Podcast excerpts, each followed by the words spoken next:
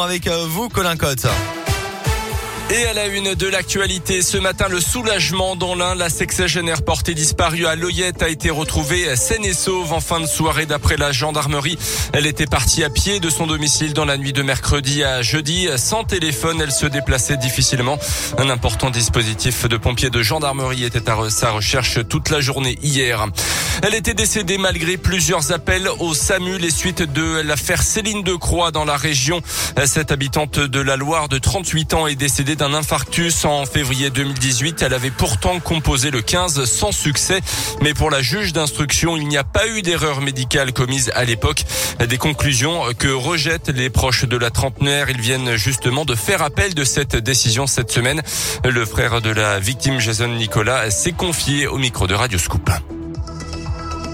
On va abattre toutes les possibilités pour nous faire entendre et pour faire admettre à la justice que Céline, euh, durant l'échange téléphonique, elle a appelé à l'aide et que la réponse n'a pas été adaptée. On a eu accès à cet échange téléphonique. Pour moi et ma famille, c'est là que le wagon il a commencé à dérailler. On entend Céline appeler à l'aide et pour moi, la réponse du régulateur, ça n'est pas adaptée. Pour lui, c'était pas évocateur d'une détresse vitale. Pourtant, ça l'a été. Elle faisait un arrêt cardiaque. Il y a un expert qui a analysé l'écoute et qui pointe du doigt qu'il y a eu des erreurs, qu'il y a un manque d'humanité du régulateur et tout ça. Pour nous, c'est inadmissible que la justice n'admette pas. Quoi. Aucune date n'a en revanche été fixée pour le traitement de ce recours. La famille de Céline Decroix est donc partie pour de nouveaux longs mois de combat judiciaire. Dans l'actu également, la venue de Jean Castex à Lyon et dans son agglomération ce matin, le chef du gouvernement ira à la rencontre d'abord des policiers de la BAC dans le 9e arrondissement, des policiers qui ont été la cible de tir il y a quelques jours dans le quartier de la Duchère. Le Premier ministre se rendra ensuite à Vénissieux, Vanvelin et Villeurbanne. Déplacement cette fois sur le thème de la politique de la ville. Un rebondissement dans l'enquête dans l'un sur l'attaque d'une caméra de vidéosurveillance. C'était mi-octobre à Oyonnax. L'individu qui aurait découpé à la disqueuse le poteau sur lequel était fixée la caméra a été interpellé 15 jours plus tard selon le progrès.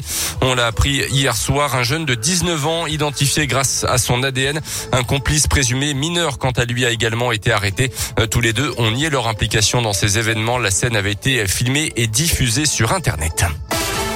Dans l'actu également, toujours aucune interpellation en Mayenne et encore beaucoup de questions autour de la disparition mystérieuse d'une joggeuse de 17 ans, euh, finalement retrouvée en vie 24 heures plus tard en début de semaine. Les, enquêteurs doivent auditionner la victime une nouvelle fois aujourd'hui. Elle dit avoir été enlevée par deux hommes qui circulaient dans une camionnette de couleur verte. Une étape importante dans la lutte contre la pandémie selon l'Union européenne. L'agence du médicament a approuvé hier la mise sur le marché des deux premiers traitements anti-Covid. Ils sont développés par des sociétés suisse et sud-coréenne. Les sports avec le basket et la défaite de Lasvel hier soir en Euroleague sur le parquet de l'Étoile Rouge de Belgrade. 73 à 67, les Villeurbanais étaient quand même privés de quatre joueurs au coup d'envoi. Et puis l'équipe de France Espoir de foot s'est amusée hier contre l'Arménie. Victoire 7 buts à 0 des Bleuets grâce à des buts signés notamment des Lyonnais Cacré et Cherki.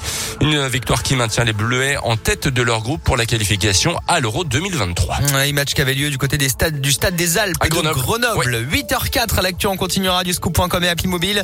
8h30, un nouveau journal.